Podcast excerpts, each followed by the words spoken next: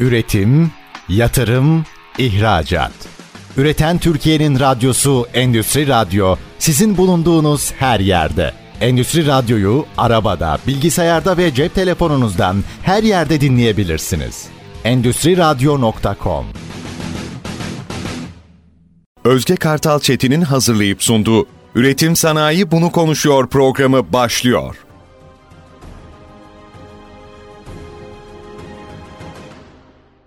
Endüstri Radyo'dan iyi günler diliyorum. Ben Özge Kartal, Üretim Sanayi Bunu Konuşuyor programıma hoş geldiniz. Bugünkü konuklarım Stratejik Satın Alma Derneği Yönetim Kurulu üyeleri olacak ve kendileri satın alma ve tedarik zinciri yöneticileri aynı zamanda sevgili İlker Çorgunda ve Yasemin Erdoğu. Hoş geldiniz. Hoş bulduk. Merhabalar. Merhabalar. Şimdi ben böyle biz dernekten aynı zamanda hem beraber üyeyiz hem arkadaşız. O yüzden böyle sevgili Yasemin Hanım, İlker Bey. Öncelikle ben tabii biraz daha feminen yaklaşıp Yasemin'e söz vermek istiyorum. Lütfen burada bir kusuruma bakmayın. Yasemin'cim kendinden bahseder misin bize? Ben Stratejik Satın Alma Derneği'nde yönetim kurulunda çalışıyorum arkadaşlarımla beraber. Onun dışında bir ilaç şirketinde satın alma yöneticisiyim aynı zamanda. 20 yıldır da ilaç, kozmetik işte çeşitli sektörlerde satın alma, tedarik zinciri, lojistik, talat gibi işler yaptım. Evet İlker Bey. Ben de 25 yıl 25 yıl oluyor satın alma ve tedarik zincirinde çalışıyorum. Hep otomotivde çalıştım. İşte son 3 yıldır da bu dernekte hem yönetim kurulunda hem ondan önce de işte dışarıdan destek olarak aktif olarak çalıştık. Evet ben İlker abi seninle tanıştığım günü hatırlıyorum. Bir kahvaltı yine bir toplantımız vardı. Bir kahvaltıda gelip böyle çok güzel sorularınla işte nokta atış derneği ve işte içerikleri, eğitimleri zorlamanla hatırlıyorum seni böyle bunu böyle yapalım, bu böyle olsun diye çok keyifli fikirlerin vardı. İlk seninle tanışmam o gün olmuştu. Ya işte ben de bu dernek yaklaşık herhalde pandemi zamanından beri var. İlk önce işte her çarşamba toplantılar SSD Talks altında adı altında konuşmalar falan yapılıyordu. Ben onların hiçbirine katılmadım.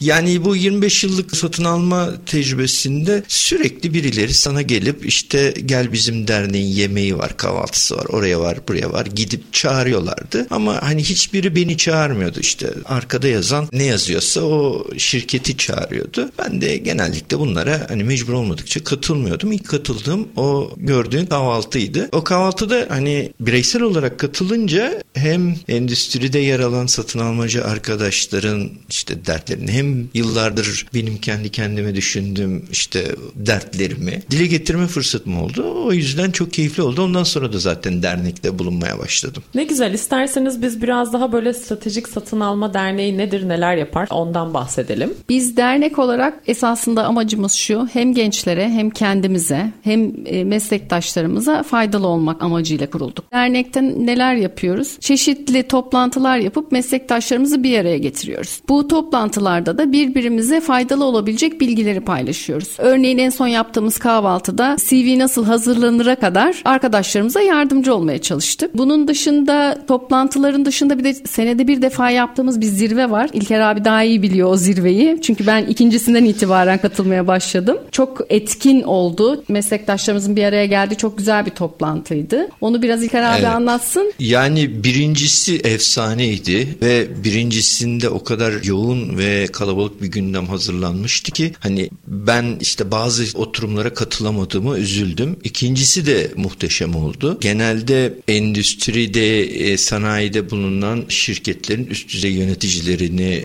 mutlaka ağırlıyoruz. Konuşmacılarımız oldukça etkili oluyor. Bu sene de 27 Nisan'da üçüncüsünü düzenleyeceğiz. Bu sene de güzel oturumlarımız olacak. Ben aslında ilk iki zirvenin oturumlarından biraz bahsetmenizi isteyeceğim sizin. Daha çok böyle dinleyicilerimizin de zihninde canlanması adına hani belki üçüncü zirve için gelmeyi ekstra isteyebilirler bu sayede. İlk iki zirvenin ana başlıklarından bahseder misiniz? Ben önce zirvelerde ilgili şöyle bir şey söyleyeyim. Hani yıllardır böyle toplantılara katılıyorum ve katıldığım toplantılarda ya bana bir şey satmaya çalışıyorlar ya da ben insanlara, tedarikçilere mesaj vermeye çalışıyorum şirket olarak. İlk defa bu zirvede birinci birinci zirvede bana hiç kimse bir şey satmaya çalışmadı. Tamamen satın almacılar kendi bakış açılarından birbirlerine kendi mesleklerini ya da kendi yaptığı işleri anlattılar. Bunun içinde ne vardı? Şimdi birincide bir otomotiv oturumumuz her zaman oluyor mutlaka. Bir otomotiv oturumumuz vardı. Sonra e-ticaretle ilgili bir oturumumuz vardı. Savunma sanayinden bir katılımcımız vardı ve emtia gruplarından işte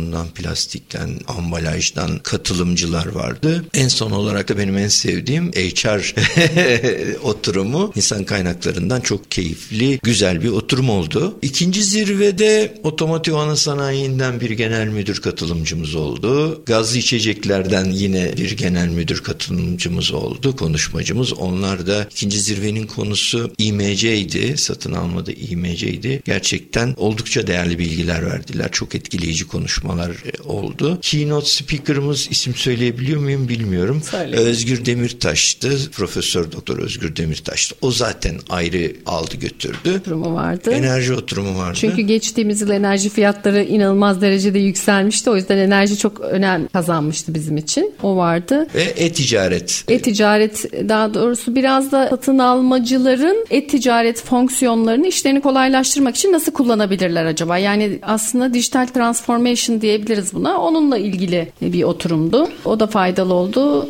Başka neler vardı? Çok eğlendik. Şimdi bizim diğer derneklerden ve diğer etkinliklerden aslında en belirgin farkımız şu. Bizde kimse herhangi bir kurumu ya da kuruluşu temsil etmiyor. Bizler birey olarak kendi kişisel çabalarımızla, kendi kişisel imkanlarımızla bir araya gelmiş ve bu derneği yaşatmaya çalışan insanlarız. Öyle olduğu için de daha samimi, sıcak, keyifli ortamlar doğuyor. Herkesin birbirine daha fazla imece usulü yardım ettiği ortamlar doğuyor. Öyle bir etkinlikti. Çok güzeldi. Ve etkinliklerin en önemli tarafı after partileri oluyor.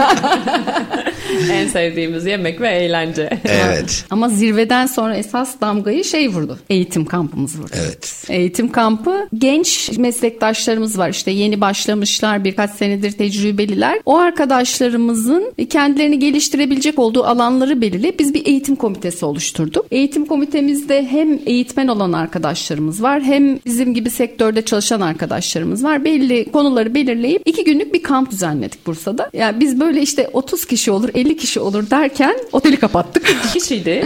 100 kişinin üstündeydi. 100 Tebrik kişinin üstünde bir katılım vardı ve her sektörden insanlar vardı. Otomotivi, FMCG'si, ilacı işte ne geliyorsa aklınıza. O da çok keyifli oldu. Ben de eğitimcilerden biriydim. Ben sürdürülebilirlikle ilgili bir eğitim verdim. Daha doğrusu hepimiz şöyle bir şey yapmaya çalışıyoruz. Kim kendini hangi konuda geliştiriyorsa, hangi konuda eğitim alıyorsa, hangi konuda yeni bir şey öğrendiyse birbiriyle paylaşıyor. Bilgi de paylaştıkça güzelleşiyor. Hem gündüz eğitim yapıp gece 2'lere 3'lere kadar eğlenip sabah saat 9'da tekrar eğitime başlayabildik yani. Çok, Başladık. çok Benim en güzeldi. çok korktuğum oydu. Pazar sabahı 9'da hazır olmak ama hiç fire vermeden başladık. Çok Ee, başarılıydı. Bu eğitim kampının içeriği de tam olarak yine satın almada yine az önce bahsettiğiniz gibi zirvelerde konuştuğulan içerik gibi miydi yoksa bir tık daha farklı içerikler de var mıydı? Şöyle sözleşme yönetimi de var mesela. Yine bizim yönetim kurulumuzda avukat bir arkadaşımız da var. O mesela sözleşme yönetimiyle ilgili eğitimler verdi. Ondan sonra tedarik zinciriyle ilgili eğitim vardı. Dijital transformation'la ilgili, endüstri 4.0'la ilgili eğitim vardı. Enerjiyle ilgili, Enerjiyle ilgili. ilgili eğitim var. Bu, bu tür eğitimlerde aslında şunu da yapıyoruz. Mesela sponsor olan firmalar oluyor bize bu tür etkinliklerde. Sponsor olan firmaların enerji firması mesela bizim için çok kritikti. Çünkü enerji satın almasına dikkat edilecek, dikkat edilmesi gereken işte önemli noktaları bize anlattılar. İşte piyasayı anlattılar. Bu da herkes için faydalıydı. E, Yani aslında tedarikçileri bu anlamda derneğin içine sokuyoruz. O da güzel oluyor. Evet çok keyifli. Benim de benimle beraber çalışan bir satın almacı arkadaşım da eğitim kampında vardı ve inanılmaz güzel bir iki gün geçirdim diye bana geri bildirim vermişti. Ben buna çok mutlu oldum. Hatta bildiğim kadarıyla bütün katılımcılara işte bütün eğitim verenler kendi sunumlarını da özellikle paylaştılar. Bu da işte eğitime daha verimli katılabilmeleri ve sadece siz beni dinleyin. Buradan alabileceğiniz verimi alın. Notlar bizim sizinle paylaşılacaktır diye düşündüğünüz böyle her şeyin en ince ayrıntısına kadar düşünüldüğü, böyle herkesin birbirini nasıl besleyebileceği, bilgisini nasıl paylaşabileceği çok keyifli bir kamp olmuş. Bu yılda ikincisi düzenlenecek bir plan var mı? Tabii ki. Seni de bekliyoruz. Bu sefer ben de geliyorum artık. Bunca keyifli içeriği duyduktan sonra kaçırmak ne mümkün. Üçüncü zirve de olacak bu yıl. Zaten İlker abi bahsetti evet. 27 Nisan'da olacak. Onun henüz içeriklerini paylaşabiliyor muyuz? Buradan ufak bir spoiler versek. Var mıdır Aslında böyle ana konu? Yani ana konu bir iki oturum şu anda tasarlama aşamasında devam ediyor. Bir sanayide kadın konulu bir oturum olmasını istiyoruz. Bu seneki zirvenin teması ne? Yılmazlık. Yılmaz satın alma ve risk yönetimi. Bu seneki zirvenin konusu. Bu anlamda psikolojik yılmazlık kadınlar Pes etmiyoruz hiçbir konuda. E, çok değerli olduğunu düşünüyorum. O yüzden bir kadın oturumu olacak. Yine bir otomotiv oturumumuz oluyor. Bizim üyelerimizin yaklaşık %30'u otomotiv kaynaklı otomotiv sektöründen. O yüzden otomotiv mutlaka oluyor. Onun üstüne bakalım. Hani biraz daha otomotiv dışında gıda olabilir, hava yolları, havacılık olabilir gibi farklı oturumlar tasarlamaya çalışıyoruz. Çok güzel. Biz ufak bir sadece böyle bir spoiler vermiş olalım istedim bizi dinleyenlere. Bir de şimdi dernekten dernek konusunu böyle tam kapatmadan önce bir mentor mentee programı var bizim derneğimizin. Ondan da bahsetmenizi rica edeceğim sizden. Çünkü hani mentorluk ve mentilik burada çok önemli. Doğru kişileri doğru konularda eşleştirmek çok mühim ve bunun sürdürülebilir olması çok değerli. En çok da benim sevdiğim şey bunun tabii ki ekstra bir ücrete tabi olmayan içeriklerin olması. Yasemin çok güzel söyledi işte bilgi paylaştıkça güzel ve çoğalır. Burada da asıl amaç genç ve işte kendini şu an yetiştiren, yetiştirmekte olan sektörden bireylerin kendinden işte 10 yıl, 20 yıl, belki 30 yıl daha ileride çok fazla deneyime sahip kişilerle mentorluk tarafında buluşup birbirlerinin deneyimlerinden faydalanmak ve o yolda aslında eşlik etmek çok değerli değerli. Bu programı da birazcık anlatabilir misin? Şimdi biz dernek olarak aslında sadece İstanbul ve İzmit çevresinde faaliyet gösteriyormuş gibi görünsek bile Türkiye'nin her yerinde bizim üyelerimiz var. Yani Antep'ten Konya'ya, İzmir'den Bursa'ya tüm Türkiye'ye yayılmış durumdayız. Buradan mentor mentee programına katılmak isteyen genç arkadaşlarımızı dernekte oluşturduğumuz bir komitede belirliyoruz. Yine sektörden derneğin üyesi olan ya da olmayan meslektaşlarımızdan destek istiyoruz. Ve bu üst düzey yöneticilerin bu arkadaşlarımız arkadaşlarımıza mentörlük yapmasını bekliyoruz. Şimdi bu program çok keyifli ama bunu biraz şöyle de bakmak lazım. Sadece bizler onlara mentörlük yapmıyoruz. Onlar da bize tersine mentörlük yapıyor. Çünkü nüfus genç. Artık gençlerle gençlerin beklentileri çok daha farklı. Onlarla birlikte çalışmak çok daha zor. Onları tutmak çok daha zor. Dolayısıyla onların ne hissettiğini anlamak, empati kurabilmek, birbirimizi anlayabilmek açısından da faydalı. Sadece bilgi değil yani buradaki aslında. O o program acayip keyifli olmaya başladı. İlker abinin bütün mentileri yurt dışına yurt dışına gitti. yani evet öyle bir şey öyle oldu. Bir Kaçırdım herkesi.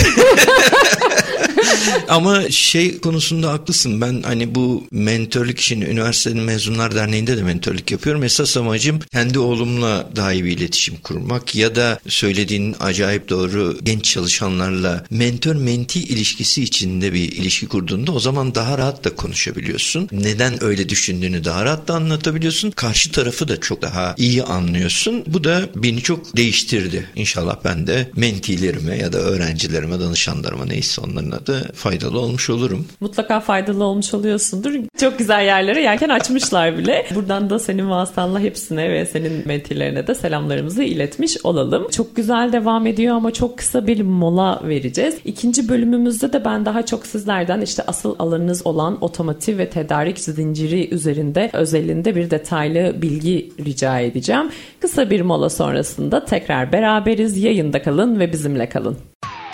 Üretim, yatırım, ihracat. Üreten Türkiye'nin radyosu Endüstri Radyo sizin bulunduğunuz her yerde. Endüstri Radyo'yu arabada, bilgisayarda ve cep telefonunuzdan her yerde dinleyebilirsiniz. Endüstri Radyo.com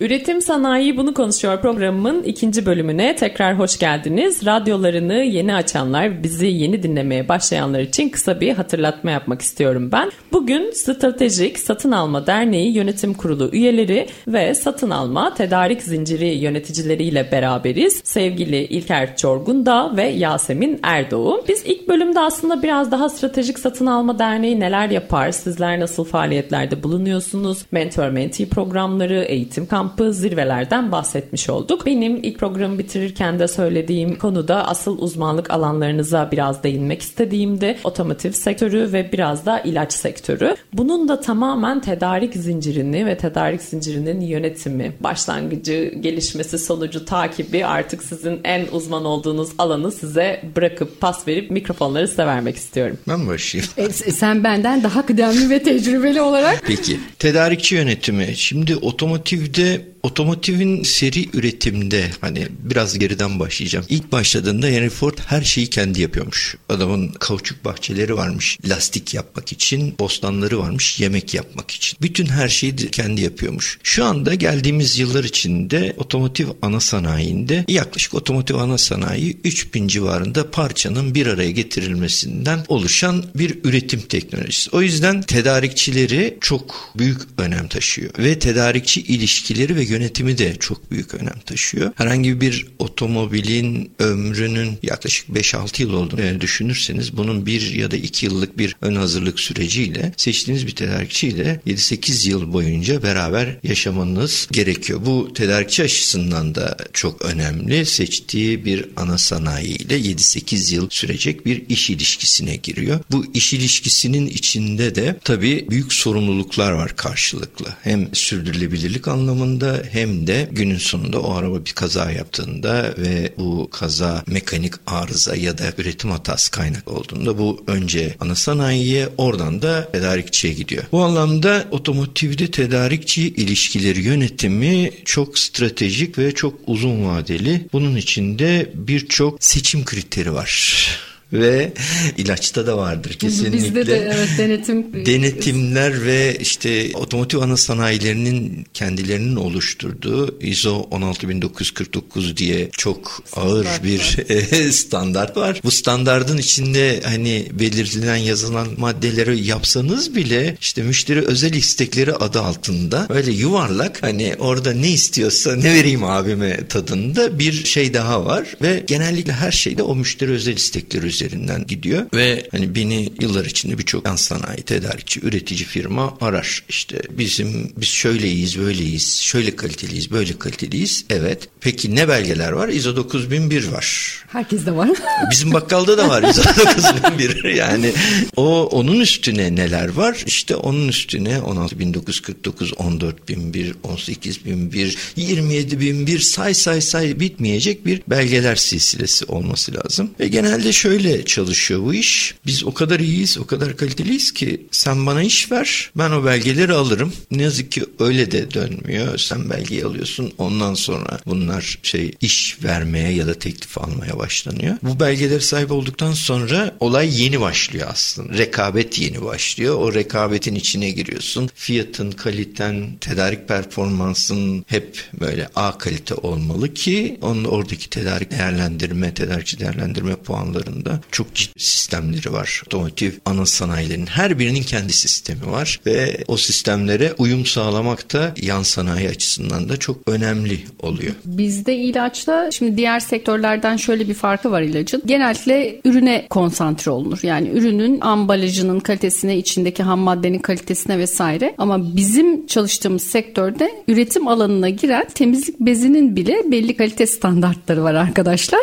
Onaylı olmayan hiçbir şey giremiyor. Çünkü biz esasında aşı üretiyoruz. Dolayısıyla direkt vücudun içine girecek olan bir şey olduğu için her detay çok önemli. Belki de bizim hani şey gönderdik ya uzaya bir uydu gönderdik hani bir astronot gönderdik. Hani onların çalışmaları bile bizimkilerden daha kolay oluyor olabilir yani. Çok teknik detay var. İlaçta aktif ham madde dediğimiz bir ham madde var. Bu ham maddenin etrafında dönüyor aslında her şey. iyileştiren şey o aktif ham maddedir. Bunu yardımcı ham maddelerle uygun pozisyona sokarsınız. Arkasından da birinci ambalajları, ikinci ambalajları işte bunların stabilite raporları. Biz hem Sağlık Bakanlığı hem Avrupa Sağlık Otoriteleri tarafından hem de bütün dünya devi şirketler tarafından sürekli denetleniyoruz. Yani bizim şirkette denetim olmayan hafta yok öyle söyleyebilirim. Her hafta bir denetim var. Bu aslında çok güzel bir şey. Hepimiz için çok güzel bir şey. Çünkü sağlığa, insan sağlığına ne kadar çok önem verildiğinin bir kanıtı, bir belgesi. Şimdi bazen arkadaşlar şey diyorlar işte ithalat yaparken işte bir şeyler getiriyoruz Çin'den orada. Ay yine bu testi istediler, bu raporu istediler. işte onun da bilmem nesini istediler. Ne güzel işte diyorum. Yani bizim çocuklarımızı düşünüyorlar, bizim sağlığımızı düşünüyorlar ki bu otoriteler artık bizden bunları istiyorlar. İlaç sektöründe de böyle bir şey var. Tabii ki bu ham maddelerin bulunması, ambalajların bulunması çok kolay şeyler değil. Onaylanması hiç kolay şey değil. Biz kalite ve üretim çok yoğun çalışıyor bizde de. Biz onlara destek olmaya çalışıyoruz açıkçası. İhtiyaçlar da değişiyor. Yani şöyle düşünün bir Covid oldu. Covid döneminde ne oldu? Bir anda her tarafta aşı ihtiyacı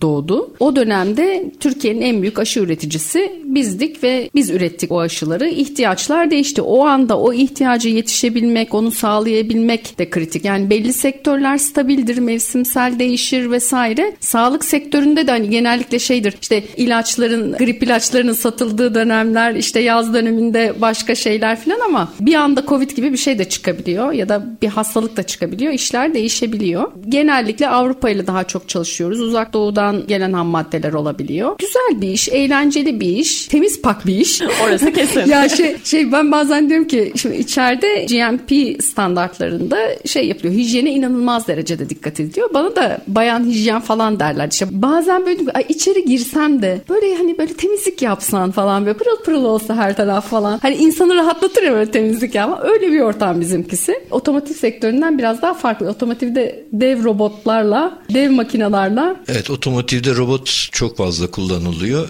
ve sizinki kadar hijyenik değil. Benim bu son bulunduğum şirkete hijyene acayip hani otomotiv ötesi dikkat edilirdi ve ben orada dışarıdan bir tedarikçiyle çalışıyorduk temizlik için ve orada öğrendim işte hani bakıyorum temiz ama yeterli değil problem var. orada dediler ki bak buraların buraların temiz olması lazım. Otomotivde robot çok önemli çünkü Çünkü hani dediğim gibi 3000 civarında parçayı bir araya getiriyorsunuz ve sonuçta bir montaj işli. Ne kadar bakar yaparsan yap ve çok emek yoğun bir iş ve şey de çok önemli. Gelen çalışanların sürekliliği ve oradaki bilgi birikimi bunun depolanması, insandan insana aktarılması da çok önemli ve gittikçe de yavaş yavaş her şey robotlara doğru dönüyor. Bir de standartlar da yükseliyor. Yani hem ürünlerden insanların beklentisi hem otoritelerin belli standart otomotivde de büyük ihtimalle öyledir. Güvenlikle ilgili otomotivde inanılmaz değişiklikler oldu. Evet. E, sağlıkta da aynı şekilde. Muhtemelen bütün sektörlerde öyledir diye düşünüyorum. Her geçen gün çıta biraz daha yükseliyor. Kesinlikle. E, rekabet biraz daha kızışıyor. Rekabet artıyor ve hani bu çok bilinmez. Siz bir otomotiv otomobil bayine gittiğinizde aslında yaklaşık 80 dijitli bir seçim silsilesini dolduruyorsunuz ve Türkiye'deki otomotiv ana sanayilerin bazıları sen oradan 80 istediğini seç 3 ay içinde ben sana vereceğim garantisi var. Hani benim en son çalıştığım ana sanayide yapılan bir üretim tek marka geçiyor. Tek model geçiyor. Sırf gövde sayısı renk hariç 1035 çeşit vardı. Hani bu çeşitlerin sürekli üretilmesi oradaki kompleksitenin karmaşanın yönetilmesi de aslında hem iyi planlamayı, iyi iletişimi ve yüksek otomasyonu gerektiriyor. Evet, evet. Yani ERP sistemlerinin e, tedarik zincirine büyük bir etkisi var aslında. Yani ERP sistemlerinin hem şirket içinde doğru kurgulanması hem de tedarikçilerle bizlerin arasında da bir takım entegrasyonların oluyor olması işlerimizi daha da kolaylaştırıyor. O yüzden o tarafa da artık şirketlerin daha fazla önem verip daha ciddi yatırımlar yapması lazım ki nitekim birçoğu da yapıyor. Yani artık herkes öğrendi ki dijitalizasyon para kaybettiren bir gider departman değil aslında para getiren bir departman haline döndü, iş haline döndü. Kesinlikle ve kendi kendini yatırım aslında bir yerde bu dijital dönüşüm ama kendi kendini çok hızlı geri kazandıran bir yatırım bu. Belki de yaptığımız en güzel yatırımlardan ve en hızlı geri dönüşünü aldığımız yatırımlardan biri. Bu sistemin tedarik zincirine olan faydası sadece hani tedarikçiyle üreticiyi bir arada böyle tutup bunun sürdürülebilirliğine geri dönüp baktığımız zaman neler yapmışız, nereden ne almışız, işte bütçeler ne olmuş, hız ne gitmiş, hangi tarihlerde ne kadar ne kullanılmış da değil. Bir yerden de hepsini bir arada dünyanın neresine giderseniz gidin ulaşabileceğiniz noktada bir ulaşılabilirlik sağlaması ve iç denetimler dışında dış denetimlerde de çok güzel bir dashboard veriyor aslında her gün. Ve tüm yöneticilerin bütün bu raporlama sistemlerine ayırdıkları zamanı da kısaltıyor. E bu sayede ne yapıyoruz? Biz daha çok tedarik zincirindeki asıl yapmamız gereken göreve daha fazla zaman ayırabiliyoruz. Burada zaman da kazandırıyor e, çok tabii, fazla. Ölçemediğiniz hiçbir şeyi yönetemezsiniz. Yani bu bir sadece parayla ilgili bir şey değil. Zaman var işin içinde, adet var, miktar var, insan var. Hepsini net bir şekilde ancak resmi görürseniz nereden ne kazanabileceğinizi buluyorsunuz. E süreçlerde de nitekim öyle. Yani bunu ölçmeden, kaç dakika sürdüğünü bilmeden yalınlaştırmamıza imkan yok ya da steplerini bilmeden kaç tane transaction yapılıyor bu bu hale gelene kadar. Dolayısıyla biz de o tarafa çok ciddi yatırımlar yapıyoruz. Çok güzel. Tedarik zincirinde bir de ana önemli olan nokta dış tedarikçiler bir yerde. Sizlerin şirketlerinizde işte ilaç veya otomotiv özellikle otomotiv sektöründe çok hassas olduğunu biliyorum. En ufak bir gecikmenin bu bazen saatlik bir gecikme bile büyük sonuçlara sebebiyet verebiliyor aslında büyük kayıplara. Üretimin durmasına, sistemin biraz daha beklemesi demek. Belki az önce 1135 gibi bir rakamdan bahsettin galiba abi. Hani gövde sayısı. 3000, 1100 çeşit. Evet, evet çeşit. çeşit var dedin. Ki 3000'in üzerinde fazla parça mevcut. Hepsini tek bir bünyede üretmek de çok mümkün değil.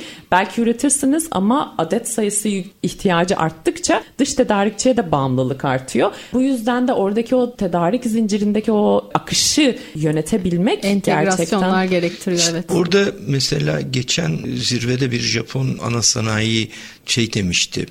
Bu tam zamanında üretim just in time diye bir kavram var. Ee, onda işte ben bakıyorum demişti. Bir şey yanlış geldiğinde bizim hat durmuyor. Bizim hat durmuyorsa o zaman biz tam zamanında üretim yapmıyoruz. Yani bir şey yanlış geldiğinde 15 dakika içinde bizim hattın duruyor olması lazım ki yalın olabilelim. İyice yalın olalım. O hani bir zirve benim için yani hattın durmasını bu anlamda o da bir ölçme şekli olmuş. Ölçme şekli olmuş ve hani biz hataları seviyoruz. Hatalar bizim dostumuz, kardeşimiz. Onları bulup çözdükçe çünkü ileriye yönelik bilgi birikimi, gelişim oluyor. Onlar da bunu arıyor. Evet çok güzel. Aslında tedarik zinciri yönetimi dediğimiz konu hem otomotivde hem ilaç sektöründe çok geniş. Bunu böyle saatlerce belki beraber konuşabiliriz. Nitekim bazı case'ler, vakalar vesaire yaşadıklarınızla beraber. Ama ben burada çok üzülerek kısa bir molaya gitmek zorundayım. Üçüncü bölümümüzde de aslında sizden üretimdeki kalite ve denetimin kritik noktalarını dinlemek isteyeceğim. Çok kısa bir aradan sonra tekrar yayındayız.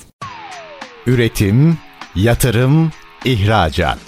Üreten Türkiye'nin radyosu Endüstri Radyo sizin bulunduğunuz her yerde. Endüstri Radyo'yu arabada, bilgisayarda ve cep telefonunuzdan her yerde dinleyebilirsiniz. Endüstri Radyo.com Endüstri Radyo'dan tekrar iyi günler. Üretim Sanayi Bunu Konuşuyor programımın son bölümüne hoş geldiniz. Ben radyolarını yeni açanlar için, bizi yeni dinlemeye başlayanlar için kısa bir hatırlatma daha yapmak istiyorum. Bugün Stratejik Satın Alma Derneği Yönetim Kurulu üyeleri ve satın alma tedarik zinciri yöneticileri sevgili İlker Çorgunda ve Yasemin Erdoğu ile beraberdik. Biz önce bir derneğin içeriğini konuştuk ilk bölümde. İkinci bölümünde de otomotiv ve ilaç sektörünün tedarik tedarik zinciri yönetiminden bahsettik. Şimdi de biraz daha üretimdeki kalite ve denetimin kritik noktaları için mikrofonları, sözü size bırakmak istiyorum. Buyurunuz. İlaçla başlayalım o zaman. Bizde, evet. bizde çünkü kalite en önemli şey. Bizim bir kere bütün içeriye giren ve çıkan her şey anlık sıcaklığından, ısısından her şeyi takip ediliyor. Yani takip edilemeyen hiçbir şeyin üretime girmemesi gerekiyor ve her şeyin bir logu mutlaka tutuluyor. Bunun dışında sürekli otoriteler tarafından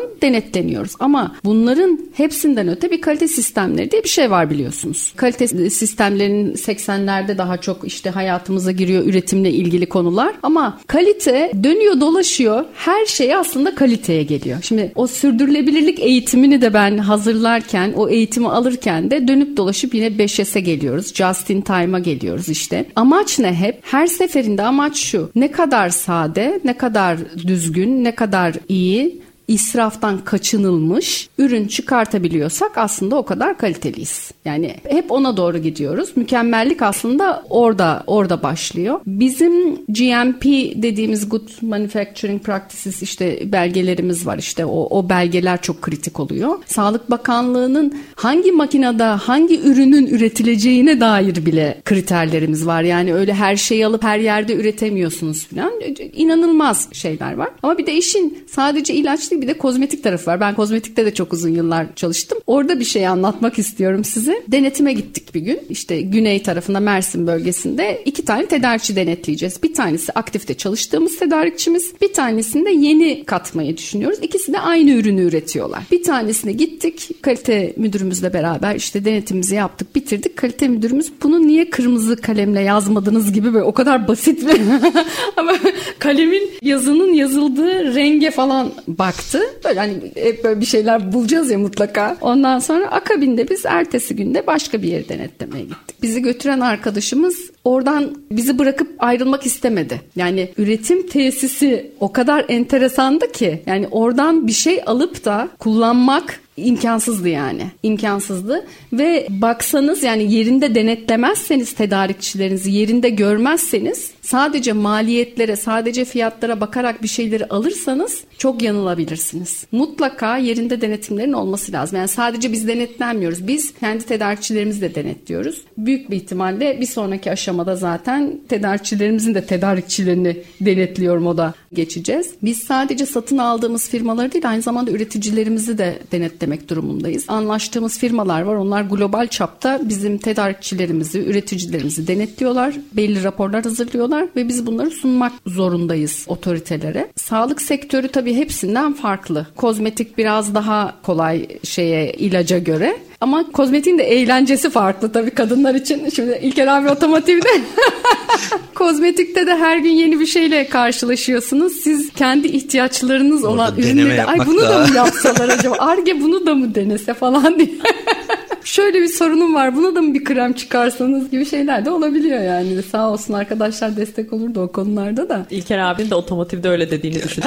Şöyle Yani- bir araba istemiştim aslında hani Aslına bakarsan öyle şeyler var. Hani böyle ağır ticari araçlarda üretim adetleri işte binek arabalar kadar yüksek değil. Ben müşteri olarak böyle bir inşaat projesi düşün. E, Hani 20 tane kamyon alacağım ama bana şu şekil diye sen elle çiziktirsen hani o yaklaşık Çıkar yani. 1-2 hafta sonra satın almacıya şey olarak bize şundan lazım diye gelir yani. Öyle özel araç projeleri falan çok var. Çok değişik araçlarda da çalışmışlığım var yani bu anlamda tasarımında ve tedariğinde. Denetim otomotivde biz de denetleniyoruz mutlaka ama ben daha çok bizim yaptığımız denetlemeleri, ana sanayilerin yaptığı denetlemeleri herkes konuşur. Özel bölümü var işte ana sanayinden ana sanayine değişiyor. STA, SQA e, gibi işte supplier, quality, teknik neyse geliştirme anlamında ve orada da bayağı bir istihdam var yani çalışan insan var ve bu insanların da görevi periyodik olarak tedarikçilere gidip oradaki işte yangın kapılarının standardından işte üretim makinaların yerleşimine aynı sizdeki o üretim makinaları ile ilgili şey otomotivde de var. Otomotiv biraz daha fazla istatistik üzerine oturmuş durumda. Bir şeyi yapıyorsan onu işte devreye alış aşamasında ağır testlerden geçiriliyor. Hem üretim prosesleri hem montaj prosesleri her şey ağır şekilde test ediliyor ve tamam bu oldu dediğin an diyoruz ki o makinenin yerini değiştirdiğin zaman benim haberim olacak. Hani makineyi değiştirme ama onu oradan oraya kaydırıyorsan bile benim haberim olacak. Çünkü neyin neye nasıl etkileyeceğini bilemem. Ve bunu da işte sürekli kontrol eden kaliteciler var. Bir işte dönem dönem işte tedarikçiler geldiğinde şey şakası yaparım ben. Fabrikayı gezdirirken işte aslında biz haftada bir gün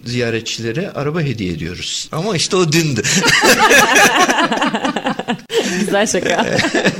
Bizde de işte otomotiv ana sanayinde de yan sanayinde de kalite denetimleri bu şekilde oluyor. Kalite denetiminin önemi gerçekten çok mühim çünkü siz böyle otomotivi yani arabayı, aracı, araçları piyasaya sürdükten sonra onu sonra toplam bir araçta bir arıza bile çıksa bazen bütün araçları o dönem işte piyasaya sürülmüş bütün araçları geri çağırmak zorunda kalabiliyorsunuz. O yüzden bu ciddi anlamda kritik. Ya da siz aracınızı servise götürdüğünüzde size söyleniyor belki, belki de söylenmiyor bir parça işte bedavadan değiştiriliyor. Onun da bir tabii ki şeye ana sanayine bir maliyet yükü var. Bu arada bu kalite denetim sadece kalitede değil. Hani tedarikçilerin finansal yapıları işte Önem üçüncü, üçüncü parti denetim işte kredibilite şirketleri tarafından denetlenir. Ondan sonra sürdürülebilirlik kapsamında işçi sağlığı ve iş güvenliği konularında e, çalışma kanunlarına uygunluğu denetlenir periyodik olarak. Tabii bizde Ee, de ekipler, evet, ekipler e, bunları... sağlık, emniyet, çevre, kalite departmanı, satın alma departmanı bütün herkes toplu denetime gidilir. E, o yani bizde beraber... tek tek gidiliyor ama hepsi ayrı zamanda Hı-hı. gidiliyor. İşte her şey, her konu neredeyse denetlenir. Bir tek ben yıllardır ona takığım şey denetlenmez mesela. Hani ben satın almacı olarak tedarikçilerimin insan kaynaklarını bilirim. İşte turnover rate'lerine, ondan sonra iç iskarta oranları ne onu bilirim. Her bölümlerini bilirim. Bir tek satın almalarını bilmem.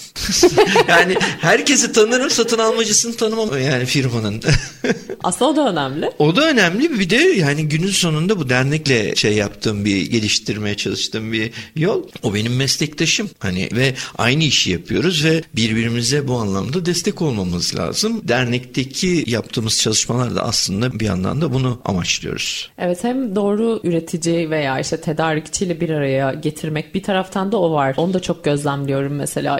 İhtiyacımız var. Ben bir ürün istiyorum, bulamıyorum veya alternatif yaratmak istiyorum. Daha kalitelisini, daha iyi fiyat performans ya da işte daha hızlı zamanda teslim alabileceğim bir ürünü bulmak istiyorum. Bunun için yine meslektaşlarımızdan da fikir alabiliyoruz oradan. Ben bu ürüne ulaşmak istiyorum. İşte benim için önerebileceğiniz bir tedarikçi var mı? Bundan ne kadar memnunsunuz? İşte ya da yaşanılan problemler neler? Ona nasıl bir çözüm sağladı tedarikçi? Nasıl bir bakış açısıyla yaklaştı? Ki yeri geliyor bu yıllık zam oranlarına kadar değişiyor. Değişkenlik gösteriyor birbirimizden aldığımız bu fikir destek aşaması. Bu da çok değerli gerçekten. Kesinlikle yani şimdi herkes kendi satın aldığı şeyi, tedarik ettiği şeyi uzmanı oluyor aslında bir anlamda ama yeni bir şey çıktığında ya da uzmanı olmadığım bir şey bana benden talep edildiğinde o zaman işte Yasemin'e gidip o uzmanı nasıl sorabiliyorum. Ya bu nereden alınır, nasıl alınır, nasıl fiyatlanır gibi. Ya da alıyorsunuz var zaten ama e, ya memnun değilsiniz ya da daha optimum bir şey bulmanız bir şey lazım çalışır. ya da replace etmeniz lazım. Yani aslında her zaman bir şeyin alternatifi onun aynısının başka firma tarafından üretilmişi olmayabilir. Yani ürünün içeriği komple değişerek replacement'la da alternatif yaratılabilir. Çünkü günümüzde artık şöyle düşünüyoruz. Sadece rekabet o kadar çok arttı ki e, yaratıcı düşünmemiz gerekiyor. Yaratıcı düşünüp de maliyetleri düşünüp şirketlere, firmalara katkı sağlamamız lazım. O yüzden böyle 360 derece bakmak lazım. Bir de satın almanın ben şuna da çok inanıyorum. Sen de büyük ihtimalle katılacaksın. Üretimle yan yana çok yakın çalışmamız gerekiyor. Yani birlikte bilgi alışverişinin çok olması lazım. Ya ben böyle bir şey buldum. Sen ne düşünüyorsun? Sen bunu denedin mi? Onlarla olan ilişkilerimiz de kritik. Çünkü aldığımız ürünleri direkt kullananlar onlar. O esas kaliteyi aslında onlar biliyor. Yani dokümantasyonlar tamam hani raporlar, test raporları şunlar bunlar hepsinin dokümantasyonu var ama realitede nedir? Aynı sonuçları veriyor mu? Ya da o dokümanlarda yazan değer aralıkları içerisinde mi ürün? Ancak canlıya geçtiğinizde görüyorsunuz işte. Orada zaten bir beraber çalışma var ve bir yarış da bir rekabet de var. Yani işte tedarikçi birden fazla müşteriye aynı hizmeti, malı verdiği için o mal konusunda uzman ve oradaki yenilikleri, teknolojik gelişmeleri çok daha yakından takip ediyor. Üretimin içindeki insan da sürekli aynı şeyi yapmaktan bir üretim körlüğüne giriyor ve tedarikçiden gelen yaratıcı fikirler, inovasyon önerileri o otomotivde çok çok çok önemli bir şeydir. Yani düşün şeyi arabanın bir radyosu var. O radyoyu otomotiv üreticisi bilmez. Onun bluetoothlu olmuş bilmem neli olmuş. Onu geliştiren bir tedarikçi var. Otomotivciyi alıyor onu takıyor yerine. Doğru haklısın. Sizin bu bahsettiğiniz bu değerli bilgiler ışığında bizim Stratejik Satın Alma Derneği'nin içeriğinde nerelerde kullanıyoruz bunları? Yani bir tedarik zinciri tarafından bahsettik. Kaliteden üretim denetlenmesinden bahsettik. Biz burada hangi faaliyetleri sergiliyoruz dernek olarak? Biz dernekte bir kere aktif buluşmaların dışında kendi WhatsApp gruplarımız var. O WhatsApp grupları da aslında separasyona gitmiş durumda. Yani il bazında işte genel gruplar Bölge bazında gibi. 7 bazında. 7 bölgede 7 coğrafi bölgede değil ama 7 bölgede WhatsApp grubumuz var. 2000 küsür ya var WhatsApp evet, gruplarında. WhatsApp gruplarında ve burada WhatsApp grupları çok aktif. Arkadaşlar birbirlerine danışıyorlar, soruyorlar. Aslında bütün iletişim orada sağlanıyor. Bazen de şey oluyor hani uzuyor uzuyor. Özelden arayabilir miyim? ya da ben seni özelden arayacağım gibi şeyler de oluyor. Yaptığımız etkinliklerde de insanlar birbirleriyle tanışıyorlar. Telefon numaraları alınıyor, veriliyor ve işte sizi şu konuda danışmak istiyorum. Görüşebilir miyiz? Bana vakit ayırabilir misiniz gibi durumlar da oluyor. Tabii vakit alıyor bunların hepsi. Yani dernekte aktif çalışan biz yönetim kurulundaki üyeler ve e, başkan çok ciddi bir vakit ayırıyoruz aslında bu işe. Öyle öyle kolay bir şey değil yani. Yok. Evet, kişisel hiç. kişisel çabalar dediğimizden bence en büyük olan şey zaman ayırıyor olmak. Zaman çünkü çok değerli. Akşam 9'da başlayan Teams toplantısı gece 12'yi geçerken falan bitebiliyor zaman zaman. Doğru, doğru. Şey aslında en temel özelliğimiz bu network ve bilgi paylaşımı üyeler arası veya meslektaşlar arasında bir network oluşturulması, bilgi paylaşımı. Bu deneyim paylaşımı da aynı zamanda ya da işte benim uzman olduğum bir konuda sizin ihtiyacınız, bilgi ihtiyacınız varsa uzmanlara çok rahat erişebiliyorsun. E şu da var bir de şunu da fark ettik aslında o Bursa'daki eğitim kampının sonrasında kendi değerlendirmemizi yaptığımızda bizler de yöneticiler olarak ekiplerimize katmak için üyeler arıyoruz. Öyle değil mi? Yani birilerini bulmamız lazım. Bizimle çalışacak arkadaşlar arıyoruz. Bunları iş görüşmelerini yaparken yaptığımız gençlerde gördüğümüz eksiklikleri aslında mesela işte raporlama eksiği mi var? Bu konularda mı kendilerini geliştirmeliler? Bir mülakatta nasıl konuşacaklarını tam olarak bilemiyorlar mı? CV hazırlama konusunda mı zayıflar? Kendimizin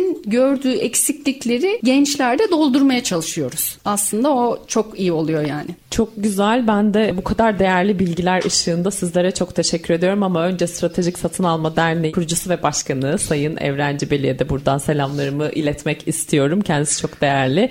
Ee, bizler için en başta ciddi anlamda emek sarf edip bu derneğin bütün aşamalarında çok güzel rol alıyor.